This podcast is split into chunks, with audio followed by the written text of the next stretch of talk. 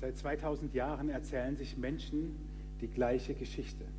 Seit 2000 Jahren erzählen sich Menschen, wie ein kleines Kind geboren wird und die Welt für immer verändern sollte. Seit 2000 Jahren erzählen Menschen nicht nur diese Geschichte, sondern seit 2000 Jahren gibt es Menschen, die sie glauben und es gibt Menschen, die sie in das Reich der Fabeln abtun, diese Geschichte. Wenn wir uns die Weihnachtsgeschichte anschauen, müssen wir uns doch fragen, können wir dem vertrauen, was die Bibel berichtet? Können wir dem vertrauen, was die Bibel berichtet? Und können wir dem vertrauen, was die Bibel in der Weihnachtsgeschichte berichtet? Ich werde sie euch nicht vorlesen, aber skizzieren. Diese Geschichte, in der Josef und Maria, eine Jungfrau, schwanger wird, mit ihrem Verlobten nach Bethlehem geht. In Bethlehem bekommt sie kein, kein Zimmer. In einem Stall wird ein Baby geboren. Draußen sind Hirten, denen erscheint schon wieder ein Engel und sagt, ähm, da drin ist übrigens der Messias geboren, auf den das Volk schon seit Jahrhunderten wartet. Und weil ein Engel nicht ausreicht, kommt ein ganzes himmlisches Engelsgeschwader daher und singt und singt und singt. Und die Hirten laufen zum Stall, finden den Stall und dann knien sie nieder vor einem Baby. Einige, einige, einige Zeit später kommen dann sogar noch ähm, drei, ja, weder Heilige noch Könige noch drei, aber halt ein paar Leute aus einer Region, die die Menschen gar nicht kannten und folgen einem Stern am Himmel. Und naja, weil es gleichzeitig aber auch einen König gibt, der ziemlich böse ist, der kleine Kinder ermorden lässt, redet Gott schon wieder in einem Traum, nämlich zu diesen Okkultisten, würde man heute sagen, also Magiern. Und als ob das noch nicht genug wäre, redet er schon wieder zu Josef im Traum, dass sie äh, fliehen sollen. Und einige Zeit später nochmal im Traum zu Josef, weil Gott das so viel Freude macht, dass sie wieder zurückkommen können. So. Und jetzt haben wir die Geschichte und fragen uns, können wir dem vertrauen, was die Bibel berichtet? Und falls ja, was bedeutet das für uns? Was bedeutet das für uns, wenn wir der Bibel vertrauen können und wenn diese Geschichte wahr ist? Deswegen machen wir so etwas wie einen Faktencheck heute Morgen. Aber nur am Anfang, keine Sorge. Ich habe nicht vor, euch zu langweilen und irgendwie auf rationaler Ebene Argumente für und gegen die Weihnachtsgeschichte zu bringen, sondern eigentlich müsste man es einen Unfaktencheck nennen. Denn überlegt mal, wenn ihr eine Geschichte habt, von der ihr wollt, dass sie die ganze Welt glaubt, und davon gehen wir nun mal aus, dass das sowohl Gott als auch die Menschen, denen er das eingehaucht hat durch seinen Geist, wollten, dass alle Menschen diese Geschichten hören und glauben. Wenn ihr eine Geschichte habt, was würdet ihr unbedingt tun? Ihr würdet eine Geschichte erzählen, so würde ich es zumindest machen, die glaubwürdig ist. Ihr würdet also alles rausnehmen, was die Menschen nicht glauben können. Ihr würdet also in der Weihnachtsgeschichte sehr wahrscheinlich, so wie ich, Engel und Träume höchstens so im Nebensatz erwähnen. Weil es kann ja kein Mensch glauben, dass da ein Engel kommt. Ebenso nur in einem Nebensatz, und das ist auch nur in einem Wort erwähnt, dass da Astrologen oder Magier oder ich habe eben gesagt Okkultisten aus dem Morgenland kommen, Kaspar, Melchior, Balthasar und so, ne, die dann Anfang Januar sogar zu euch an die Haustür kommen und klingeln. Also weder waren es drei, noch waren es Könige, noch waren sie heilig. Wenn wir dieses Wort, was im Griechischen steht, genau anschauen, müssen wir davon ausgehen, das wären heute äh, Astrologen, äh, Wahrsager, die hätten in großen Städten so ein Zelt ähm, stehen und dann steht da so hier, lass dir deine Zukunft vorhersagen und dann gehst du dahin und lässt dir aus einer Glaskugel irgendwas erzählen oder aus deinen Handlinien oder aus Karten. Solche waren das. Also so. Ähm, schauen wir mal, wie machen wir es denn mit einer Jungfrau, die ein Kind bekommt? Lassen wir das drin oder nehmen wir das wieder raus? Also wir wollen ja, dass, dass die Leute uns glauben. Und ja. Aber gut, sagen wir es mal so, es wird ja noch gesteigert, Gott im Bauch. Also, wenn wir wollen, dass Menschen unserer Geschichte glauben, lassen wir dann drin, dass Gott im Bauch ist. Ich habe es beim Weihnachtstheater ja gesagt. Ich habe vor einiger Zeit mit einer Person, die muslimischen Glaubens ist, geschrieben über Instagram, weil ich da was gepostet habe. Die äh, Person sagte dann, ich, deswegen glauben wir nicht, dass Jesus Gott ist, weil Gott nicht in den Bauch einer Frau geht. So, also lassen wir es drin oder nehmen wir es raus. Ähm, Gott wird sogar Mensch, also er ist nicht nur im Bauch drin, sondern er wird sogar wirklich richtig Mensch. Er wird als Baby geboren und macht die Windeln voll und und und. Und das Ganze findet in einem Stall statt, in einer Hütte, äh, alles andere als ein Palast, ähm, nicht im Hotel, waren ja alle Zimmer voll. Oh, keiner hat Platz für den König der Welt und für Gott. Und zu guter Letzt stehen lauter Frauen im Mittelpunkt dieser Geschichte. Das wäre jetzt heute nicht das Problem, aber in der damaligen Zeit war es ein Problem, weil man Frauen nicht geglaubt hat. Frauen waren in der damaligen Zeit, als Jesus geboren wurde, in dieser Zeit der, der, der, des römischen Denkens, des antiken Denkens, waren, waren Frauen keine verlässlichen Zeugen. Das war niemand, wo man sagt, oh, eine Frau hat es gesagt. Das war damals nicht, nicht so. Ich verkneife mir jetzt jeden Kommentar zu heute. Ähm, aber so war das damals. Ähm, wenn du wolltest, dass deine Geschichte geglaubt wird, dann streich die Frauen raus. Aber es ist ja nicht nur Maria, es ist zum Beispiel auch Elisabeth, die auch schwanger wird auf merkwürdige Umstände. Also in dieser Geschichte finden sich so viele Dinge, die man ja sagen müsste, die sind so unglaubwürdig und über die Jahrtausende, inzwischen zwei Jahrtausende hinweg, hat sich aber dennoch die Weihnachtsgeschichte durchgesetzt. 2000 Jahre später gibt es immer noch genug Christen, die das glauben. Es gibt auch genug, die das nicht glauben. Aber ist da was dran? Und wenn ja, was bedeutet das für uns? Was bedeutet das für uns, wenn diese Geschichte wahr ist? Ich will dir drei Gedanken mitgeben heute Morgen. Das wird keine, zumindest in dem Part, keine klassische Weihnachtsgeschichte, dass ich jetzt mit dir die Hirten, Josef und noch die Engel anschaue, sondern ich will schauen, was für ein Gott steckt da eigentlich dahinter, wenn die Weihnachtsgeschichte wahr ist. Der erste Gedanke ist, Gott handelt übernatürlich. Er spricht durch Engel, er spricht in Träumen, er lässt eine Jungfrau ein Kind bekommen, er tut lauter Dinge in, einer, in dieser Geschichte, die komplett übernatürlich sind.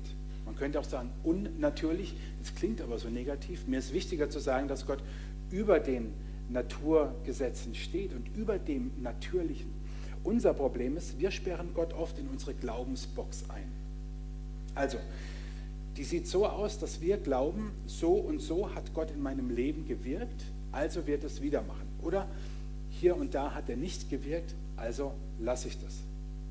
Es gibt im Neuen Testament eine Geschichte, die das wunderbar beschreibt. In Johannes 5 steht die. In der Luther-Übersetzung ist sie überschrieben mit die Heilung am Teich Bethesda. Dort liegt ein Mensch, der viele, viele, viele Jahre gelähmt war. Und Jesus kommt zu ihm. Er liegt dort an diesem Gewässer und dann, ich finde es immer lustig, wie Jesus mit den Leuten redet. Er weiß ja schon längst, was passiert, aber die Leute halt noch nicht so. Und dann fragt er ihn, hey, was machst du hier? Also ganz so einfach hat er ihn nicht gefragt, aber er sagt, willst du gesund werden? Und dann sagt er, ja schon, aber das Problem ist, ich schaffe es nie als Erster in den Teich. Denn die Menschen glaubten, dass damals das Wasser bewegt wurde von einem Engel, von Gott selbst. Und der Erste, der am Wasser war, wurde geheilt. Jetzt hast du mit dem Armbruch natürlich Glück, kannst hinrennen. Äh, was machst du aber als Gelähmter? Tja, keine Kraft, keine Heilung. Pech gehabt. Also liegt er dort viele, viele, viele Jahre. Und in dem Moment sagt er zu Jesus, Herr, ich habe keinen Menschen, der mich in den Teich bringt. Wenn das Wasser sich bewegt, wenn ich aber hinkomme, so steigt ein anderer vor mir hin, hinein. Ich stelle mir das so frustrierend vor. Vielleicht hat er in den ersten Jahren, Monaten, Wochen, das heißt ja nicht, dass er da jeden Tag rumrobbt oder so, aber vielleicht hat er es noch versucht anfangs. Vielleicht hat er sich nahe ans Wasser gelagert. Man wusste ja nicht, wann sich das Wasser bewegt. Was muss das für eine frustrierende Erfahrung gewesen sein, immer bestenfalls der Zweite zu sein, aber das hat auch nicht gereicht. Und jetzt steht der Sohn Gottes vor ihm und er sagt zu ihm, ey, ich mache das Ganze schon eine ganze Weile und es funktioniert nicht. Er sperrt sogar im Angesicht von Jesus Gott in seine Box ein und sagt, Gott handelt nur so. Ich kann nur heil werden, wenn ich als Erster an dem Wasser bin, wenn es sich bewegt. Vorher nicht. Und wisst ihr, was ich das Fatale finde? Dass es uns oft genauso geht. Ey, wir können Christen seit Jahren und Jahrzehnten sein. Wann hast du deine letzte Glaubenserfahrung gemacht, die deinen Glauben wirklich verändert hat?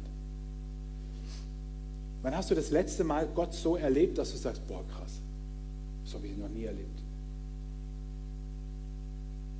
Und wenn es jetzt schon lange zurückliegt, frage ich dich, was glaubst du, an wem liegt es eher, an dir oder an Gott?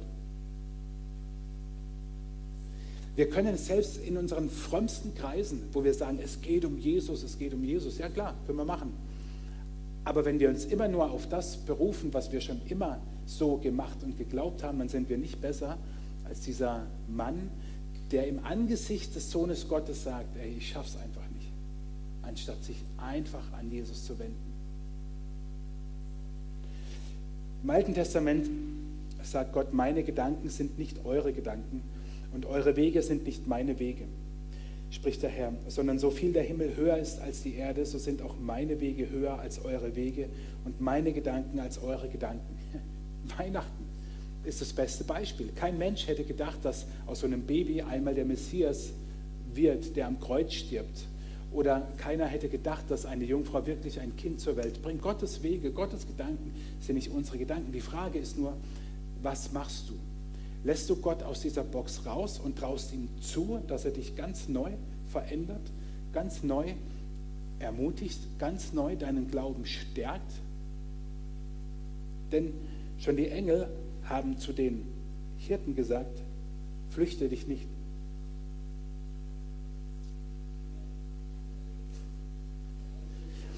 Als ich die Predigt vorbereitet habe und die Outline geschrieben hatte, hatte ich diesen Schreibfehler drin. Dann stand da auf meinem Bildschirm, flüchte dich nicht. Und der Engel sprach zu den Hirten, flüchte dich nicht. Und alle denken, was geht ab? Und dann dachte ich aber, nee, ich lasse ihn stehen. Denn flüchte dich nicht in zu kleines Denken von Gott. Flüchte dich nicht. Weihnachten 2022. Flüchte dich nicht. Flüchte dich nicht in zu kleines Denken von Gott. Was bedeutet das für uns, wenn die Weihnachtsgeschichte wahr ist? Ein zweiter Gedanke, menschliche Urteile sind egal. Und jetzt musst du hören, was ich sage, nicht was du fühlst. Okay? Steig mal aus aus deinem postmodernen Setting. Es ist nicht entscheidend, was du fühlst, sondern es ist entscheidend, was ich sage, aber nicht weil ich sage, sondern weil es aus dem Wort Gottes kommt. Ich, ich werde dir auch gleich sagen, warum. Menschliche Urteile sind egal. Wir haben die Hirten, wir haben die Astrologen und wir haben eine Jungfrau. Die Hirten waren unbedeutend, die Astrologen waren mindestens komisch und eine Jungfrau ist eigentlich unfähig, ein Kind zu bekommen. Und diese Urteile sind über diese Person gesprochen worden. Welche Urteile haben Menschen über dich gesprochen? Unfähig, ungenügend, nicht schön, unbedeutend, dick, doof oder die Kombination dick und doof. Aus dir wird nie was, du bist gar nicht gewollt. Kann man weiterführen. Welche Urteile haben Menschen über dich gesprochen? Hirten, Astrologen und selbst die Jungfrau Maria hörten diese Urteile und Gott erwählte sie genauso, wie er dich erwählt. Nochmal, das ist nicht entscheidend, was du fühlst. Und sagst, aber es ist doch so gemein, dass andere über mich so reden. Ja, natürlich ist es gemein. Aber ändert das etwas an Gottes Erwählung für dich? Aber es tut doch so weh, wenn andere mich so runtermachen. Ja, natürlich tut es weh, wenn andere dich runtermachen. Aber ändert das etwas an Gottes Liebe zu dir?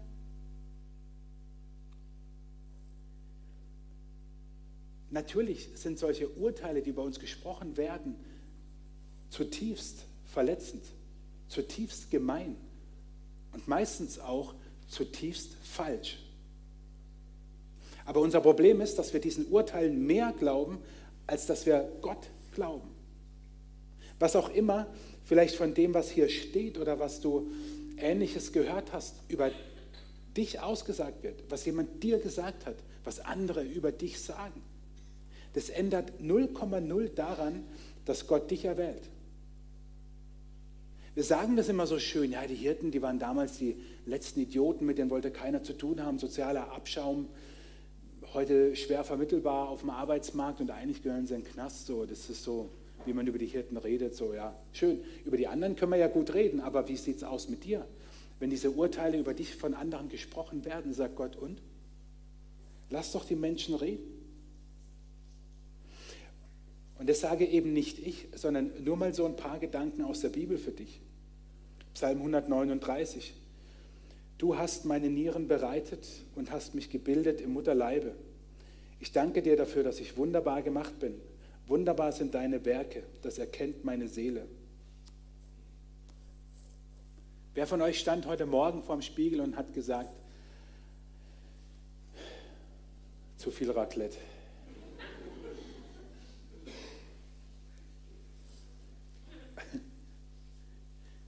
Wer von euch stand heute Morgen vorm Spiegel und hat gesagt, danke Gott, dass du mich so schön gemacht hast. Danke, dass du mich so wunderbar gemacht hast. Danke, dass du mich so einzigartig gemacht hast. Danke, dass das auch gilt nach Raclette, Fondue und Gans. Danke. Fürchte dich nicht, denn ich habe dich erlöst. Ich habe dich bei deinem Namen gerufen. Du bist mein.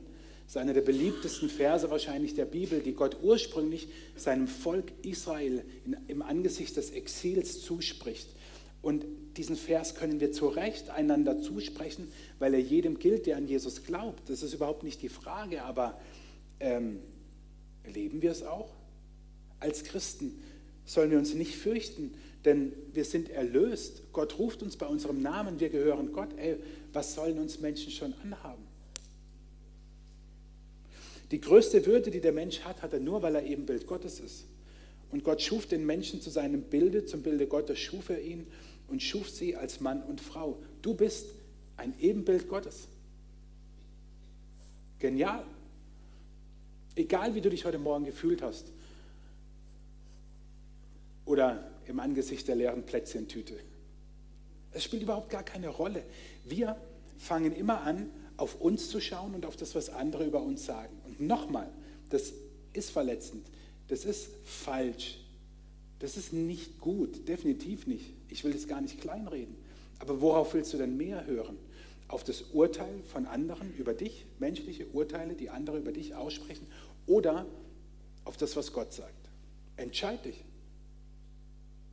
Ich befürchte, wir haben uns längst entschieden und oft entschieden. Ein letzter Gedanke, Psalm 8. Wenn ich sehe die Himmel, deiner Finger Werk, den Mond und die Sterne, die du bereitet hast. Was ist der Mensch, dass du seiner gedenkst und des Menschen Kind, dass du dich seiner annimmst? Du hast ihn wenig niedriger gemacht als Gott. Mit Ehre und Herrlichkeit hast du ihn gekrönt. Ist das nicht krass, was, was hier im Wort Gottes über den Menschen steht. Du hast ihn wenig niedriger, niedriger gemacht als Gott. Mit Ehre und Herrlichkeit hast du ihn gekrönt. Wow, Gott krönt uns mit Ehre, mit Herrlichkeit. Er hat uns wenig niedriger gemacht als sich.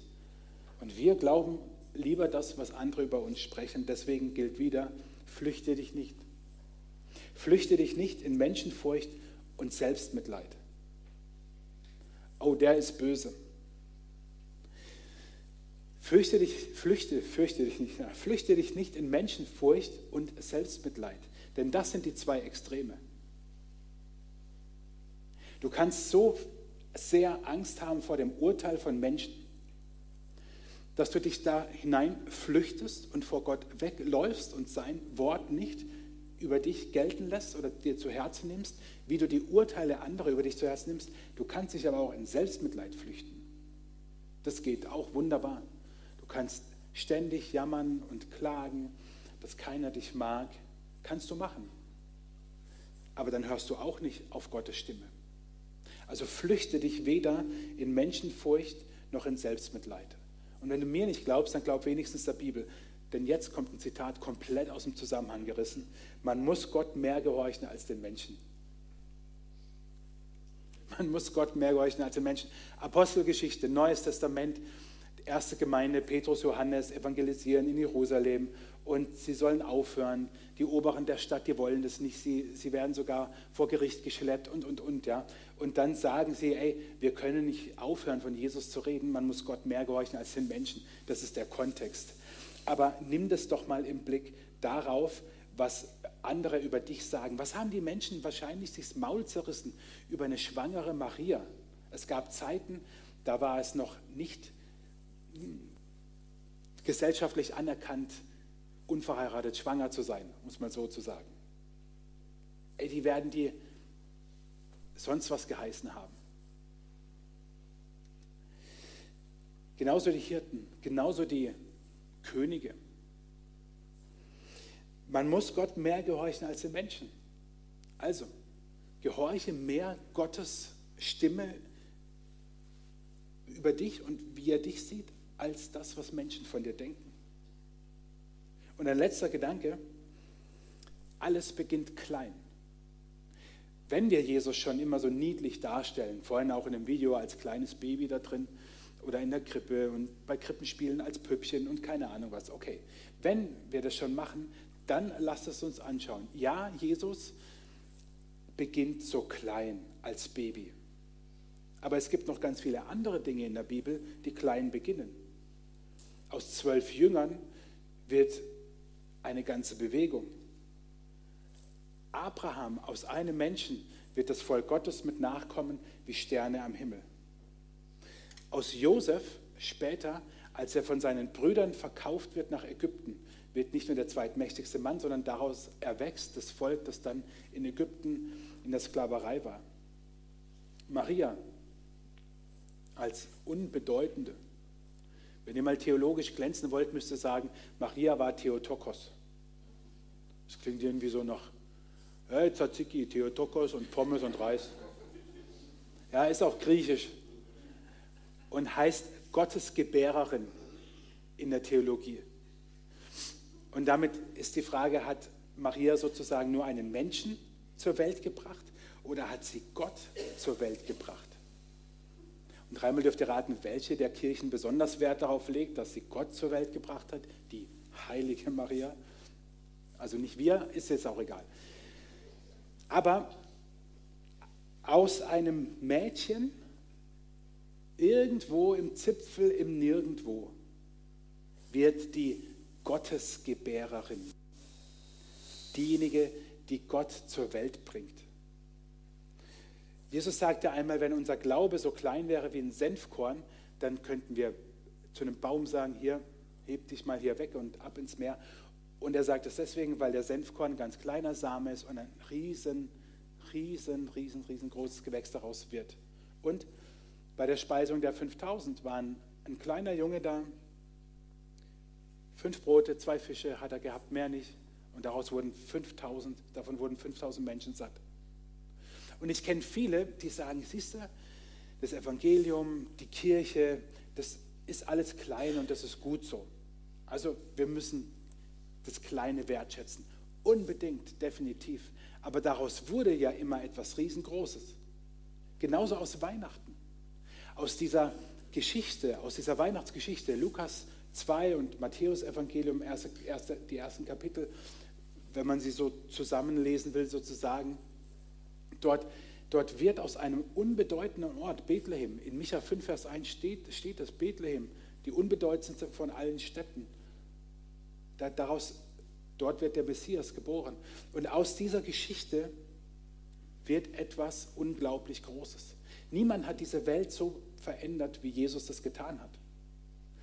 Mein Lieblingsbeispiel oder mein Lieblingsargument dafür ist immer, wir teilen sogar unsere Zeitrechnung in vor Christus und nach Christus ein. Auch wenn es im Kalender ein bisschen verschoben ist, ja, für die Spitzfindigen.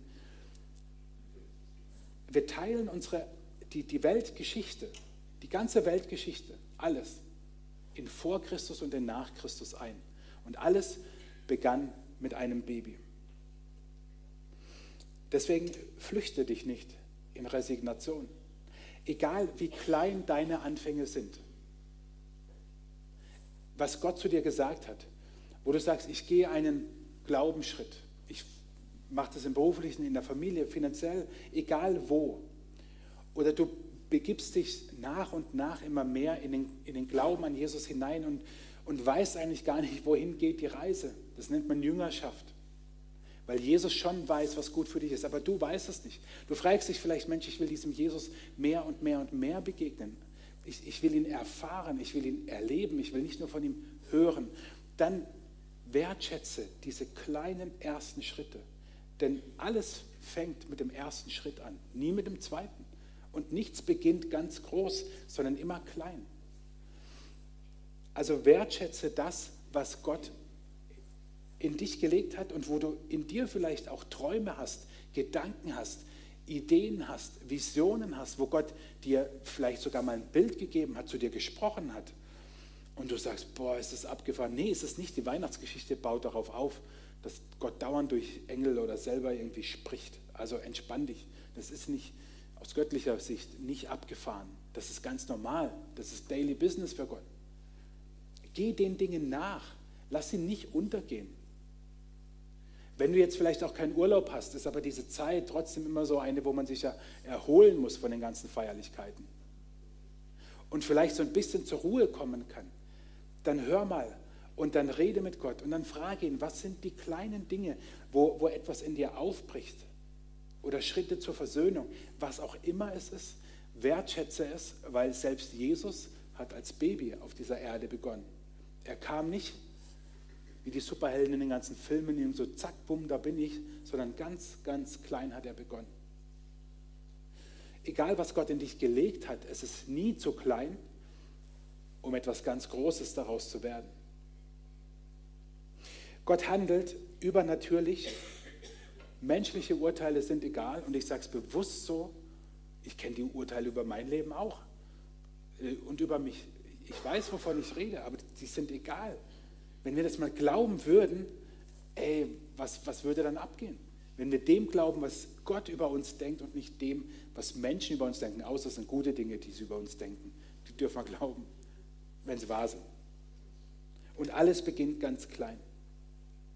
Und dann kehrten die Hirten wieder um, priesen und lobten Gott für alles, was sie gehört und gesehen hatten, wie denn zu ihnen gesagt war. Und wir müssen uns doch mal ganz ehrlich die Frage stellen,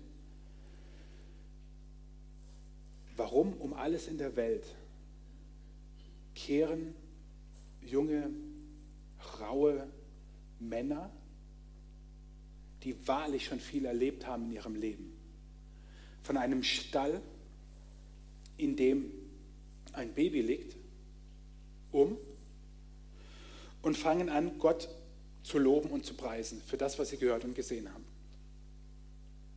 Gut, klar, wir können jetzt die romantisch-kitschige Seite nehmen und sagen, sie haben halt ein kleines, süßes Baby gesehen und da schmilzt sogar das Stärkste dahin. So, okay, könnte eine Erklärung sein. Glaube ich aber nicht. Was ich glaube ist, dass die Hirten etwas erkannt haben von dem, wer da nämlich liegt. Ich glaube, dass die Hirten, die ja sehr wahrscheinlich, sehr wahrscheinlich nicht doof waren, sondern in der Kultur aufwuchsen, in der jüdischen Kultur, sehr genau wussten, was da passiert ist. Und ich meine, immerhin hat ein Engel kurz vorher zu ihnen geredet. Also waren sie zumindest schon mal ein bisschen geflasht. Also haben sie erfahren, was der Engel gesagt hat. Fürchte, nicht flüchte, sondern fürchtet euch nicht, denn euch ist heute der Retter geboren. Und deswegen habe ich vorhin das Kreuz so demonstrativ vor den Weihnachtsbaum gestellt, weil es komplett stört. Das stört komplett. Und ich glaube, dass die Hirten genau das aber gesehen haben. Also wenn, wenn wir eine schöne, schönes Setting auch zu Hause, wer von euch hat daheim so ein Kreuz vom Weihnachtsbaum stehen? Ich nicht. Aber als ich das so hingestellt habe, habe ich gedacht, es passt einfach nirgends hin. Aber genau das haben die Hirten erlebt. Genau das haben die Hirten gesehen. Sie haben gesehen, dort im Stall, dort liegt der, den uns der Engel verkündigt hat und gesagt hat, der Retter ist geboren. Ich habe es beim Weihnachtstheater gesagt, Leute, wir sollten Weihnachten nicht zu kitschig machen. Und mein Lieblingsspruch ist, Weihnachten ohne das Kreuz ist Kitsch. Weihnachten ohne das Kreuz bleibt Kitsch. Weil wir dann nämlich Jesus in der Krippe lassen. Aber ich glaube, die Hirten haben durch die äh, Ankündigung des Engels und durch die Begegnung mit dem Sohn Gottes, der er ja schon war, obwohl er da gerade vielleicht gepupst und geschmatzt hat, dass sie diesem begegnet sind und ihr Leben verändert wurde. Davon bin ich zutiefst überzeugt. Warum sonst sollten die Hirten, diese raubeinigen Kerle, von einem Stall, wo ein Baby drin liegt, zurückkehren und Gott loben und preisen? Ich glaube, weil sie selber schon festgestellt haben, der, der dort in der Krippe liegt, ist der, der dann später am Kreuz stirbt. Und all diese schönen, netten Gedanken, Gott handelt übernatürlich, menschliche Urteile sind egal und alles beginnt klein. Das können auch schöne Poesiesprüche, Poesiealbumsprüche sein und Lebensweisheiten und so. Aber die machen alle keinen Sinn. Die machen alle keinen Sinn, wenn wir nicht erkennen, dass an Weihnachten der Retter geboren ist. Dass Jesus geboren ist, der uns rettet ja, wovor? Davor, ohne Gott leben zu müssen. Hier auf der Erde und einmal in der Ewigkeit. Das ist übrigens, was in alten Weihnachtsliedern, deswegen mag ich die meisten, noch viel stärker zum Ausdruck kommt. Christ, der Retter, ist da.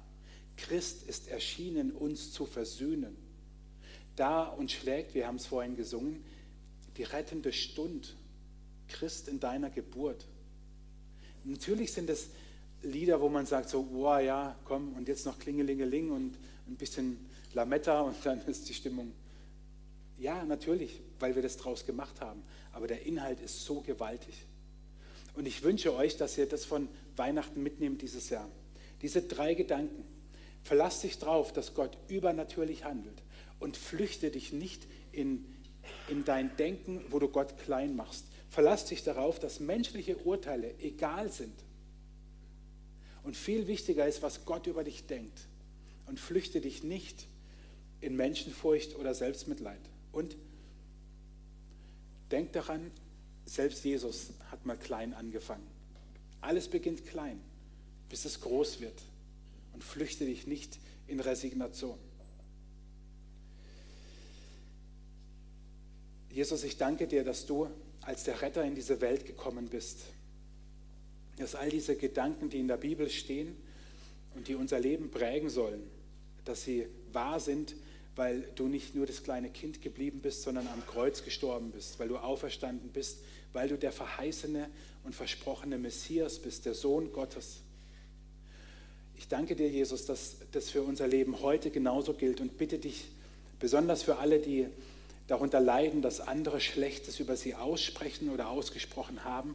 Befrei uns davon, mach uns frei davon, dass wir den Urteilen anderer Menschen über uns viel mehr glauben als dir.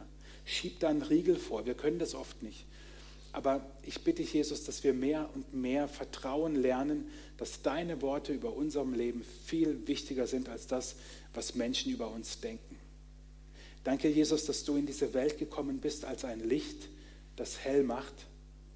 Danke, dass es wahr geworden ist, was im alten, in den alten Verheißungen steht.